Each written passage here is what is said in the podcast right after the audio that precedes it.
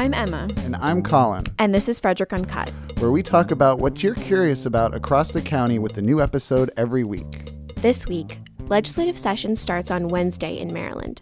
Delegate Carol Krimm, chair of the Frederick County delegation, gives us a preview of her priorities and expectations for the coming months in Annapolis. Be sure to subscribe to the FNP Politics podcast for weekly updates throughout session. So we're here with Delegate Krimm. How are you? Oh, fine. How are you? I'm I'm doing okay. Uh, Emma, how are doing you? Great. That's good. We we should tell everybody too uh, that we are taping this on Thursday. Uh, this com- this will be out on Tuesday, so we might have a couple questions that by the time Tuesday comes, things could be a little different. But something along those lines, actually, we wanted to start out with was just a question about your mindset going into the session this year and how how you are preparing. So this session is the first session of a new term, which is always exciting. We have uh, new people coming in as delegates and senators. Uh, some of the new senators were delegates. So now I have all these allies on the other side of the chamber that uh, I knew as delegates, and now they are senators. So I'm looking forward to working with them. Uh, and also now I'm the new delegation chairwoman. And uh, that gives me an opportunity uh, to lead the delegation in perhaps uh, in a direction that we've not been led before. So, uh, four years ago, when Frederick County changed to a charter government, uh, the role of the delegation changed also somewhat. Uh, so prior to the county uh, being uh, a charter government county, there were a lot of issues uh, that had to come before the delegation and ultimately be passed by the legislature for county government. But once we became a charter county, that no longer was the case. There is very few things that that have to come before the delegation for county government.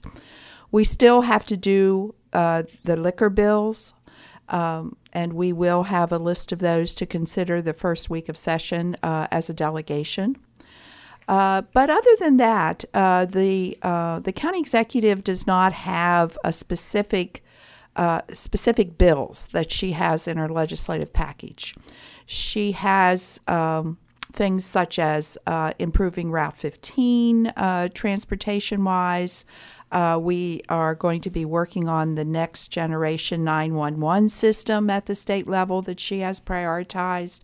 But specific legislation she doesn't have because we don't need to do those things anymore at the state level.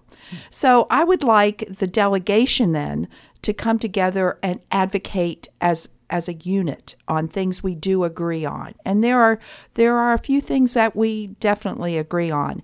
And one thing would be on uh, opioid uh, issues, uh, prevention. Uh, how can we get more resources to the county uh, for that topic? Um, we had a meeting with the city uh, government this morning, the delegation did. And, you know, one thing that is clear is that we're all on the same page regarding improving Route 15 uh, through the county and specifically through the city.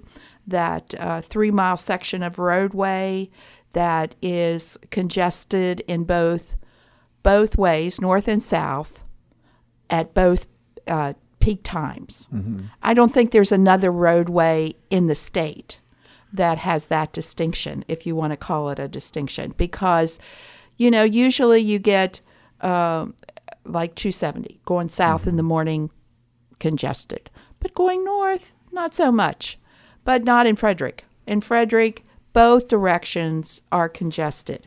So uh, at at both times, both peak hours in the morning and the evening, the peak times start earlier. So what I think that we need to do as a delegation is to advocate uh, as a group, and I think we're stronger when when we do that. Are there things that you know going in that you will disagree on? Because you talked about things you know you do agree on. Hmm. Uh, hmm. I I don't know. I'm I'm I'm not inclined to go in that direction as a person. I don't go in the negative direction. I mostly go in the positive direction. But I also am a realist, so I know that we won't agree on everything. I mean, that's just a given. Yeah. Uh, because every bill that comes up in the legislature, usually there is some opposition. Sometimes uh, things are passed unanimously, and probably happens more often than what people think. But because my bills, I've had bills uh, that have passed unanimously. Um, so a- anytime that you have these bills that uh, ha- are recognized in good government and not controversial, they will be passed unanimously. But I'm I'm pretty sure that there will be things that that we disagree on.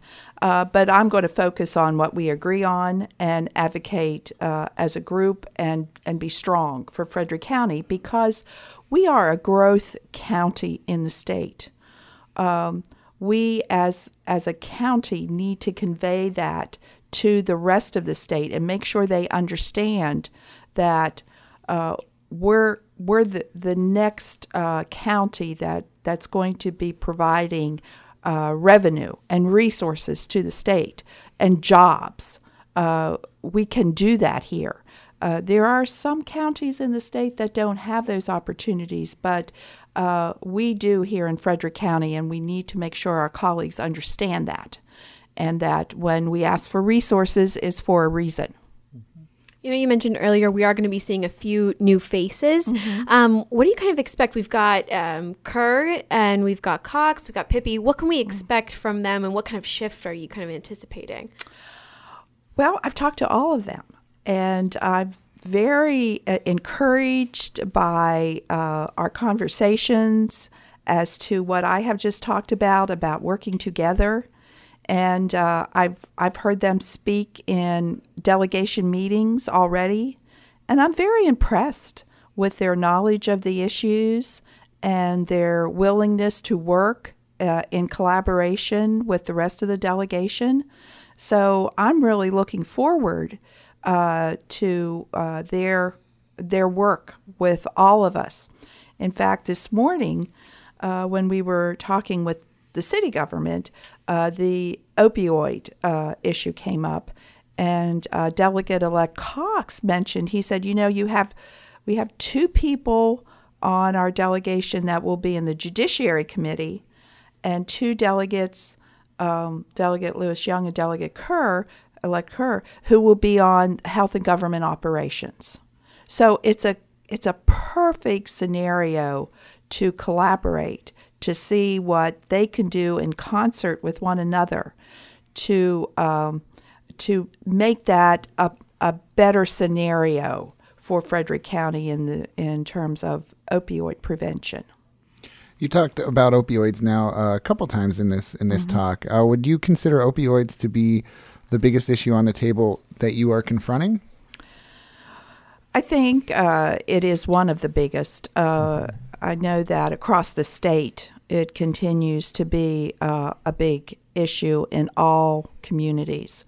So um, we we do have to focus uh, resources and work with our local health departments and local county governments and local sheriff and local police departments uh, to see what we can do uh, to um, just to start uh, start the uh, the direction of opioids in uh, in a negative way. you know, to make sure that uh, it doesn't increase anymore, to level it off, and then uh, make sure people who need treatment get treatment.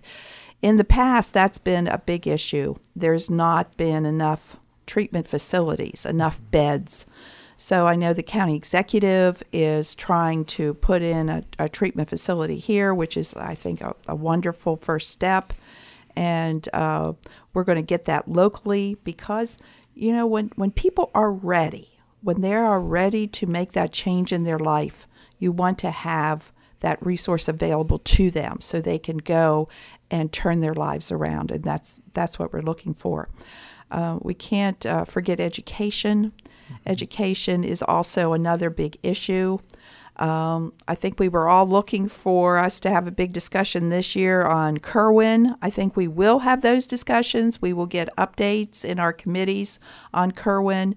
But uh, both the Senate President and the Speaker have said we're not going to uh, start our funding of everything uh, for Kirwan now.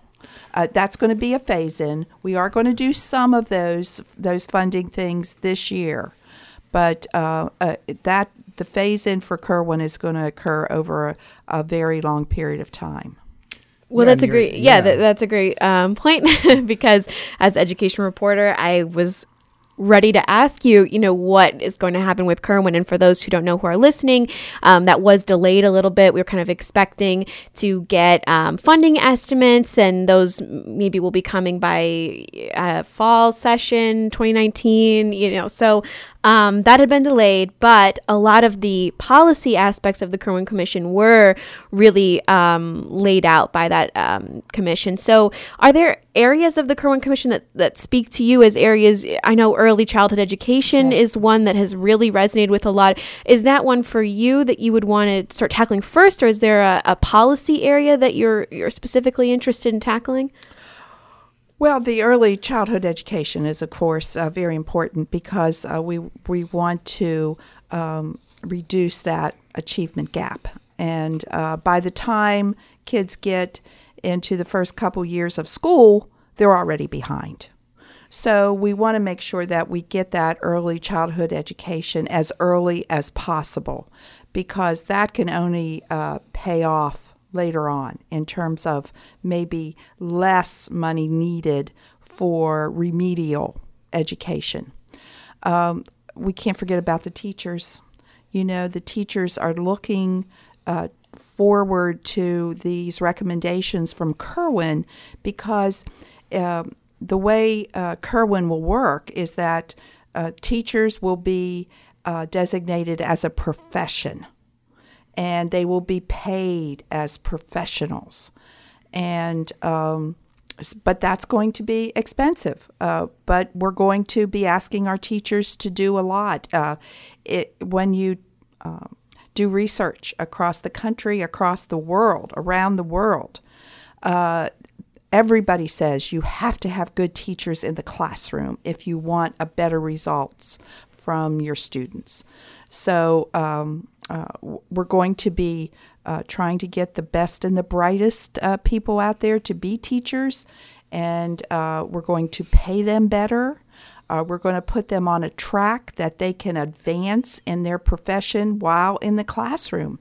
Many times, teachers have to move out of the classroom into administration in order to get a higher pay raise or you know more more pay but hopefully what we're going to do here is keep them in the classroom and give them more money as teachers in the classroom and not uh, make them move to administration to get uh, a higher pay grade. It sounds like some of those funding conversations will be more down the road for Kirwan, but when you see those huge numbers, billions of dollars within 10 years, and it, it will be phased, but uh, I think you were on appropriations in 2015. Are you still on? i think yeah uh, Okay, so what does that look like in terms of operational budget? I mean, I know you've said in the next two years it looks like it, it- the budget should be good, but then we could potentially be looking at a deficit. What role is Kirwan in that, and what kind of discussions are you having about that deficit Yeah. that that could be? Well, we did put put back two hundred million dollars last last year for Mm-hmm. implementation of these recommendations, and from what I've seen, the recommendations that will be implemented this year are going to cost between three and four hundred million. So I I think that we're going to be able to get that done because two hundred million is is already there Mm-hmm. waiting uh, for that. Um, but I think that we're going to have to identify revenues. Absolutely, we're going to have to do that. And uh, we're going to have to uh, work on that as a committee and as a legislature, and perhaps uh, identify new sources of revenues. Uh, you know, we've talked about sports betting. Um, that hasn't passed yet, but I know that's going to be on the table. Uh, maybe uh, we can designate those revenues to uh, to Kirwan. So um, there's other things out there that uh, we need to look at, like online sales and you know things things like that that may generate revenue. And then uh, what are we going to do with that revenue except to invest it in our in our children and in our education system? Are you anticipating having some of those difficult conversations about cuts, or is that already something that's kind of in the in Cuts. Cuts. yeah? so That's what we do on appropriations. We do cut. so I mean, what kind of difficult discussions are you maybe going to have to have about? We have difficult needs to- discussions every year on appropriations about when you're looking at a potential deficit. Yeah. Well, I mean, um, you have to look at uh, everything in terms, because all the policy committees pass legislation that create new policies, and usually new policies need new revenue.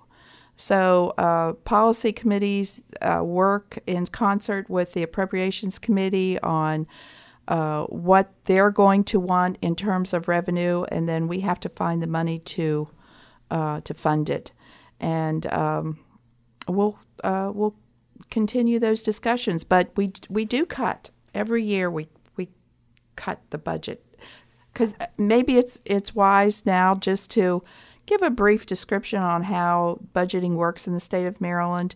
It's a little different than uh, most states across the country. Uh, the governor of the state of Maryland is probably the most powerful governor in the country when it ter- in terms of budgeting because we can only cut the budget in the legislature, we can't add to it. So uh, when we want something funded, when we want a specific initiative funded, we pass legislation one year and then we mandate the funding for the next year. Um, if the governor doesn't want to fund it, then we do what we call a BURFA. It's a it's an acronym for the Budget Reconciliation and Financing Act, where you look at things that are mandated funding, and then you cut those in the BURFA because you have to balance the budget. That's a constitutional amendment in the state of Maryland. It's in the Constitution. We must balance the budget every year. You're never going to have a situation like you have at the federal government now in the state of Maryland because that is unconstitutional. We can't leave Annapolis without a balanced budget every year and funding public education. Those are the two things that we're constant, constitutionally mandated to do. So, um, so all we can do is cut the budget. Now we have a little bit more flexibility with the capital budget. We can add to the capital budget in uh, in the legislature, but uh, but that's on a limited basis. The governor mostly takes up uh, the majority of the funds designated for capital budgeting, but we do have some extra money there that we can add to the budget uh, on the capital side.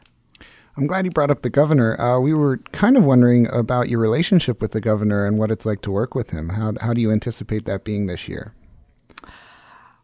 Well, uh, last year, actually, um, uh, I had the occasion to present to the governor um, a flag that was flown over the embassy in Afghanistan.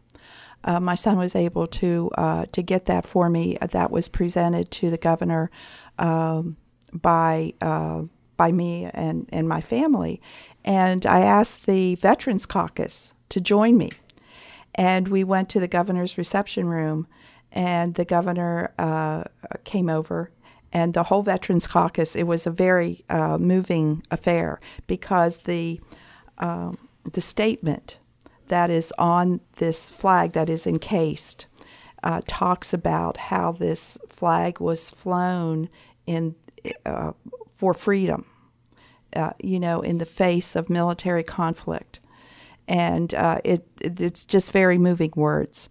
So uh, you know, he's my governor. I know we're not of the same party, but he's my governor as well as your governor if you live in the state of Maryland. And uh, so, uh, you know, and he's going to be there for four more years. So, you know, we have to work with the governor, and we will work with the governor uh, to uh, try to get our priorities funded. You you mentioned something, and this is kind of an aside, but you mentioned uh, when you were talking about funding the the prospect of sports gambling in Maryland, and just personally, I was wondering if you think that that might get done this year. Well, if it doesn't need to be on the ballot, and I'm not sure whether it needs to be on the ballot or not, it may get done this year. The House actually passed it last year. It did not uh, get through the Senate. So on the House side, I think we're ready to to move it. Um, as long as it doesn't need on the ballot, it, it could happen very quickly. Um, I know a that lot of money. it, it could be. I don't know what's going on in other states. I haven't seen any revenue estimates come in yet from the other states that have instituted it. So I would like to see that, and our analyst will have those figures when we get back to session on how it's going in other states and what we can anticipate here. But uh, uh, yes, it, it could be a good revenue source. I, that, that, I know, and I have one more question uh, in, when it comes to specific bills because we talked about this uh, over the past two years. We host a political podcast uh, also here, and it's called In Session. In Session's almost about to start. I have been very passionate about the left lane driving bill. Do you are you familiar with that? Oh yes, I sat next to Delegate Folden for four years, Okay. so I do know about that bill. and I was just wondering your your position on that if you agree because I I voted for it. Okay, good, good. I am steadfast, and all the slow drivers should move over. So, Well, you know, I just came back from New York. Uh, I visited family up there during the uh, the holidays, and uh, they have the move over bill in other states. And you know, um, it, you see signs on the road says, you know, uh, move o- You know, they have the move over law or whatever, and and you you do, and it's it's not a big deal. You Yeah. know, it's not a big deal just to just to start doing it. And as practice, people people should just do it. they should. I agree. I agree Okay. entirely. What do you think, Emma? I don't know what I think. But this is okay, but this is what I don't like.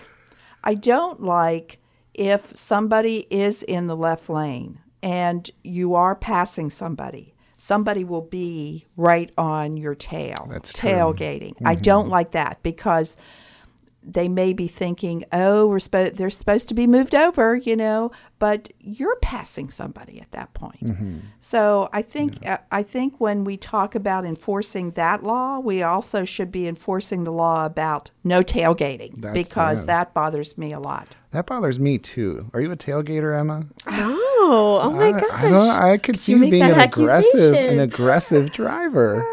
What? No, I don't know. Little me? I don't know. I don't know. Do you think that, that that the left lane bill might go through this year finally? I don't know. I mean, we'll have we'll have to see if anybody brings it. I mean, Okay. Delegate Folden, Folden isn't there any That's- longer, yeah, that's so true. we'll see if anybody picks it up, and then uh, what will happen over in the Senate with it. Well, if you know. want to elect me, I'll bring it up. Okay. can, I'll, I'll be down. you can come down and testify for it. Okay, okay. I will do that. All right. So another point that our state reporter Samantha wanted me to ask about was about this Potomac pipeline. Yes. Um, what are your thoughts on that? I, I, I agree with uh, the comptroller. I mean, there Okay. there was nothing there to benefit Maryland, and why should we jeopardize our water resources for something that has no benefit for us? And you know, even the governor uh, supported the ban on fracking, so there was no reason. uh, That's that's our policy now in the state of Maryland that's our policy. You know, we don't support fracking. So any any product from the fracking source, you know, I don't think we should uh, accommodate. in this session, can you talk about what to expect from Governor Hogan in terms of vetoes? I, I think um, you're kind of veto proof, but you have to wait until next session. I mean, what can you expect? What can we expect with that?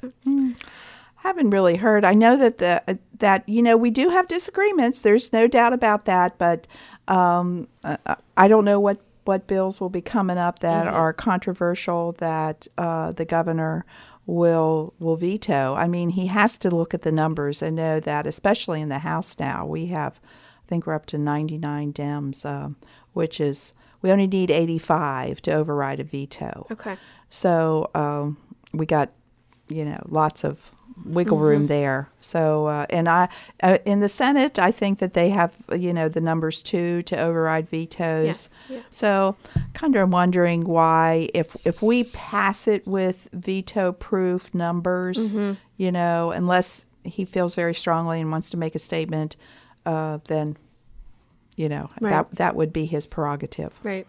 I would be remiss if I didn't ask you about a thing we did an entire episode on a few weeks ago, which is redistricting and, Oh, and yeah. the controversy surrounding all of that. Uh, I'm just kind of wondering your personal opinion on where everything stands now, because it seems like things are about to get fun. Yeah. Well, um, I mean, we're under a court order now to get that done. I know that um, the attorney general has appealed that, but we are under a court order. So I think at some point this year we will see uh, redistricting uh, for the sixth district. I think there's another district in the state of Maryland that's a little bit more gerrymander than uh, than the sixth, but the court order was for the sixth district. So, Do you support that? Do I support redistricting? Yeah. I support an independent commission Okay. for redistricting, and I've uh, been on uh, uh, co-sponsored bills in the past that have had a uh, commission uh, to establish uh, um, the districts in the state of Maryland.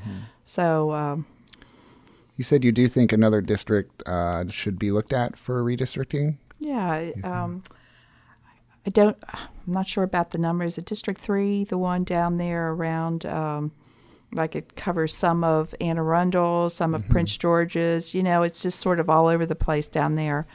Uh, that's a that's a difficult district to represent, uh, and it's a difficult district to understand who your representative is because you know It could change. it could change. You're right. It's right. So, uh, and you know, uh, as far as the state of Maryland having to do District Six this year, yeah, I don't know whether I support that or not because 2020, you know, is going to be the census, and we're going to have to be doing redistricting anyhow at that point.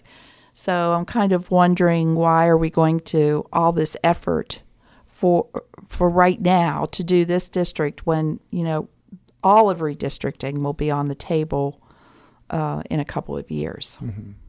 Right. And then uh, to wrap up, I think I just had one more question. I don't know about you, Colin, but I had one more question for you. Um, Are we done? I think well, not yet. You have one more question. after this one question, and then you can wrap up if you have any other points. But Unless if I have a question. But I had one more question, which was we've been reading a lot nationally about women and um, coming out and running for office. And as um, a chair and a woman leading here in Frederick, we've only got two women on the delegation now. What do you see your role as kind of inspiring other women to maybe go for it and run for office themselves? So um, I am the first ever Democratic woman to chair this delegation. There's been other women who have chaired in the past, but I'm the first woman who is a Democrat to uh, to chair this delegation. Uh, I'm also very uh, involved in the Women's Caucus. I'm first vice president of the Women's Caucus in the legislature. I co-chaired the um, the task force on sexual harassment last year, uh, which turned into uh, uh, which our recommendations went to a task force that the leadership, the president, and the speaker put together to address sexual harassment, and that now they have made recommendations. I think we we did some very good work last year in regard to that issue in the legislature and protecting women on the job and making sure that they are safe there. We had testimony from um, legislators, from lobbyists, from staff people who were all sexually harassed on the job in in the legislature pro se in that in that arena let's say. And so we did make some specific recommendations and i think the uh, the task force uh, that the leadership put together had uh, really uh, did a deep dive and they're expanding uh, what they consider harassment they do, they went beyond just sexual harassment they went into workplace harassment so uh, that's that's another issue also but uh, yes, women in uh, I I like dealing with women. I like dealing with men too. But you know, it's it's nice to be able to uh, sit down and talk to the women at the Women's Caucus, and we do have some women's issues. I know men are interested in these things too, but things like childcare, a lot of those issues like that um, do and pay equity. That's definitely a woman's issue. Uh, those are the kinds of things that we want to push forward in the in the women's caucus, and we have the uh, celebration of the 19th Amendment coming up. I don't know if uh, if you're aware of that. When, when is this celebration? Uh, 2021, I believe. Okay. 1921 was when it was passed, uh, and uh, I we do have a um, not in the women's caucus, but for the state of Maryland, we do have a, a celebration uh, commission in place. So, but that will be a big year for us in the women's caucus, and I'm looking forward to that. That's So- so are we. Great. So are we. I have one last question because I would always ask this to our reporters who go to Annapolis to report. Where is your favorite place to eat in Annapolis? Oh. When you have to go out for lunch or anything like that, where, where do, give us a recommendation. Well, Harry Brown's is nice. That's right in the.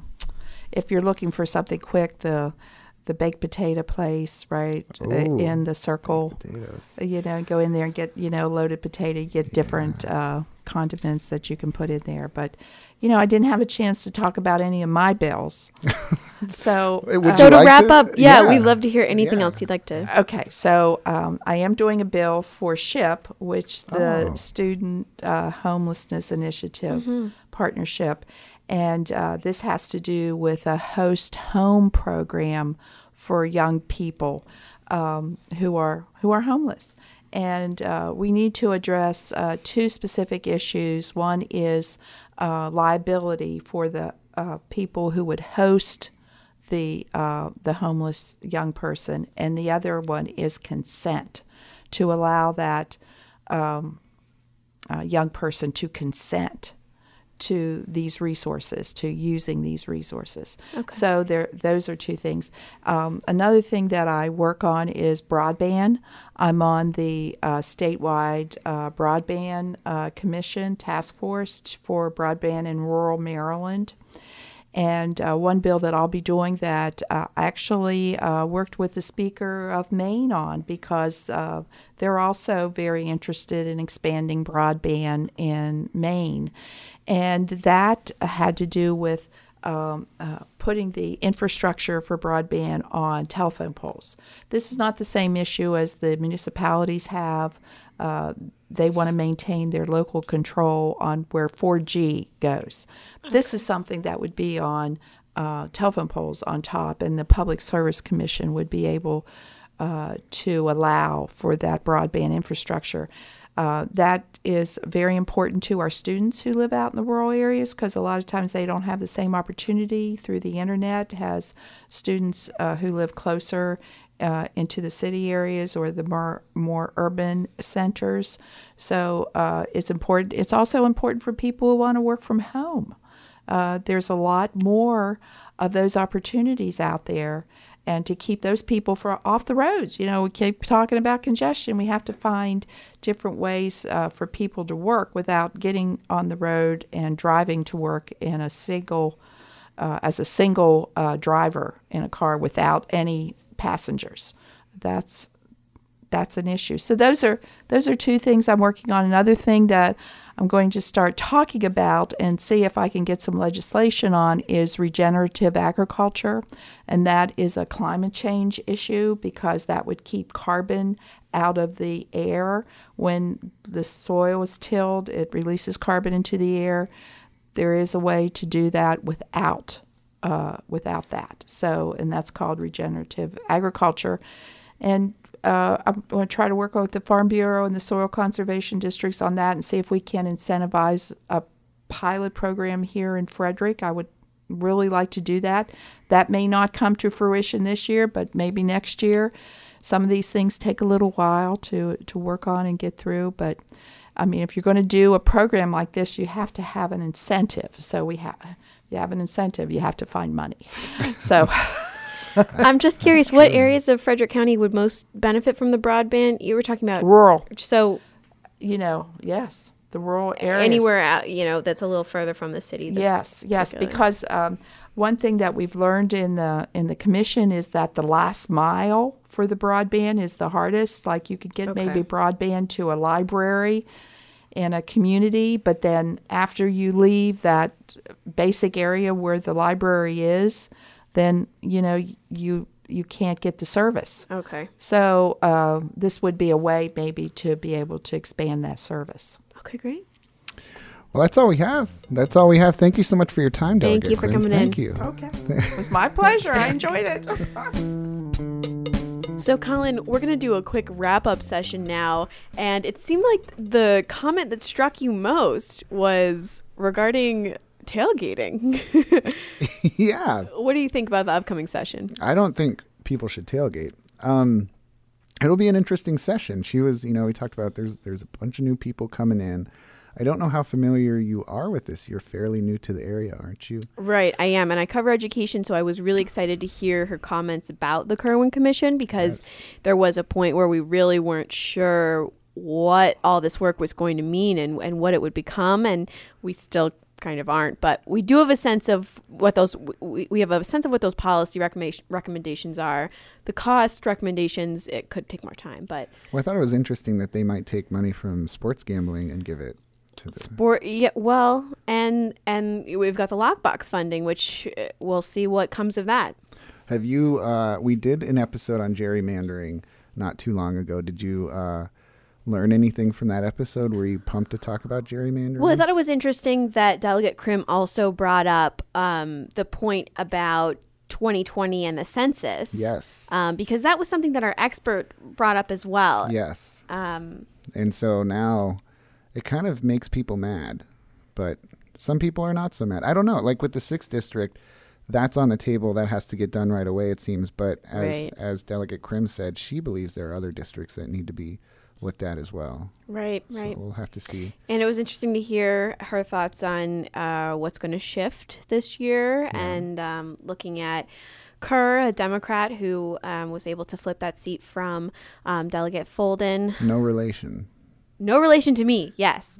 I get that all the time because he was a Board of Education member, um, resigned his seat on December 19th, and now he's joining the delegation uh, this session, and we share the same last name. I think that I know. I- um, so I'm excited he's leaving the Board of Education, if only that I can dodge those questions. I know our reporter Samantha Hogan struggles with the same thing. We've bonded over that. oh, because of Larry Hogan? Yes. Oh, I didn't know that. I didn't. I didn't. I didn't know she gets those questions. Yes. And she seemed to be pretty optimistic. You know, one thing I, I liked about talking with Delegate Krimm was her optimism. When I asked her what might be disagreed upon, she said she doesn't want to think negatively. So I thought that that was nice because there's there's a lot going on in politics right now that is pretty negative. Right, and I think she took a similar approach when when we asked about vetoes. Um, Yeah. You know, she's not anticipating, and and she did kind of start to say, you know, she doesn't. What is the point of a veto if you know that um, that they've got the numbers to Yeah. overturn that? So we'll have to see what's to come. We will. And now we want to move to another segment, which is new. This is great. This is how we're going to end every week. Yep, we're going to end every New week year, with a question. New uncut. Right. And you know why we want to end with a question? Because we don't have all the answers. And as reporters, we tend to ask more questions than we answer. And that's the beauty of our job. So are you saying we're going to ask each other questions that we will not answer? no, we're going to answer them. But the, the theory behind the question is that we've done this whole episode and there's still a question. But it's a question about us. It's not a question about No, of course. session. Yeah. So we're going to. We're this is going to be fun. Yeah. Oh, this, this if, if podcasts aren't self-indulgent, I don't know what they are. We're so, stars in our minds. on our own mind. It's definitely right. in this room. So if you have a question for us, and you can ask us anything, I mean, get as salacious as you want. Yes. Ask us anything. Um, you can email me, AUA. AMA. AUA. Ask us anything. The the, the new version of the AMA. Um, you can shoot me an email at ekerr at newspost.com or E on E Twitter. R R. Yep, at Mm-hmm. newspost.com or on Twitter at Emma R. Kerr. And until we get responses, we're just going to keep making up questions. So you're going to Yeah, so our first listener question, which I just did Dominic. quotations, comes from Dominic. There's no Dominic. out in Rhode Island. No. We're, we're huge in Rhode Island. So our first question is, and Colin's going to h- go ahead and tackle this one first. Oh, good. Our first question is, what is one thing you would want to go back and tell your younger self? Um, you know, I've thought about this. I've thought about this a few times because I wonder. I, I and I went through a period in my life where I really thought that this would be my answer to a question like this. To do what we do, in terms of working at a newspaper, being a journalist, being a writer, an editor, whatever. I don't know that I would go to college. Whoa. I don't know that I would do My answer could not be more opposite. Really? Yeah, I don't know that I would because everything Well, that I've if you learned. guys don't know, Colin went to Slippery Rock. Okay, which sticks out in your mind. which sticks out in my mind because I went to Michigan and we always say the score of the Slippery Rock game at the big house. Would you like to? Would you like to say the score? I don't know the score right Oh, now. I thought you always said the score. Oh, now she's gonna Google it. To But wait, so why do you say that? to be in media, uh, and to be especially when it comes to newspapers, you have to go do it. Like Mm-hmm. if you start in some professional capacity at the age of fifteen or sixteen, maybe you do some. the look There's on your no game right now.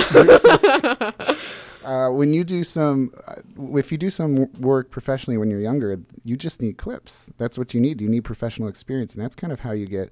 I know people who are way, way qualified, who have master's degrees and doctorates in journalism and communications and media, and they don't. And they they've gone to much more prestigious schools than I have, Slippery Rock, and I. It, you know, I mean, sometimes it's just a matter of uh, learning on the job, and I think that this is a profession that calls for that. I think your thought process behind that is really valid because I studied English and um, international studies. I studied Arabic. Internet. I didn't know that. Oh, I did know that. Yeah, and those things. I mean, an English major obviously involves a lot of reading and writing, which is my current job. So in that way, it's very applicable. But a lot of people are surprised that I never have taken a journalism course, really. So um, everything I learned, I learned just on the job. So I think that that point's really true for this industry. You learn a lot on the job. But I learned so much through college about You- I thought you were going to say I learned through much through Colin. college. College. and Colin. So what what would you change? What would you tell yourself, Um, your younger self? I Which I mean, at this point, your younger self is like what seven? 'Cause, uh, what would I tell seven year old me?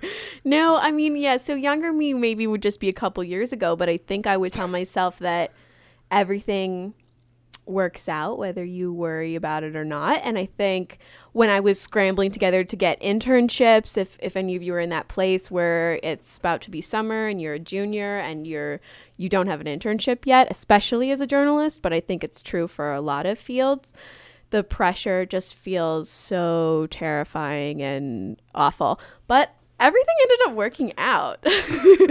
um, but could you really believe if you gave yourself advice? Oh, everything will work out. Don't worry. yes, because it always has. You know, I think the You've longer you anything live, in your life that didn't work the out. more it had. Oh, I mean, it, it's not going to work out the way you wanted it to. well, that's the. It's not going to work out the way that you exactly pictured it. It might not look how you thought it would look, but it will work out and it will be the right place for you. Like what's meant for you will be yours. It's very it's a very zen That's very very message. zen. And I need to learn from that. I need to learn. and I believe it's true because I Do you feel you should be working No, at I the feel like- Frederick News Post right now? I, yes, I do, and I feel like I should have. I I feel like I really regret missing out on enjoying the experiences of my internships because I was so concerned with what my next internship was going to be, what my next move was going to be. So scared of how I was going to pay my rent in New York, like, and I should have just been enjoying that and working hard and creating stuff I was proud of, and what that's all you can do. What were your internships? I interned well, the internship in New York, I interned at the Daily Beast and mm. worried what was I going to do after that. Moved to Chicago. and then life ensued, you know. What did you do in Chicago? I, in Chicago, I was an associate editor at NBC Universal um, for a true crime network. What was the network called? Oxygen. ESPN? Oh, Oxygen.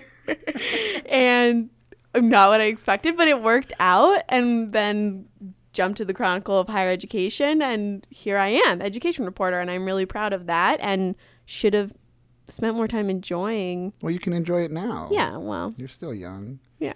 I, st- I know that's why I'm saying my younger self, my self two years ago. You were. well, Yes, thank you so much for tuning in this week, you guys. We really, really appreciate it. We've got something good for you next week. We do. What is it? we'll talk about it, but we've got something good. And be sure to stick around for the end when we get to ask ourselves questions that you guys email us. Yep. So I'm Emma. He's Colin. And we are out of time.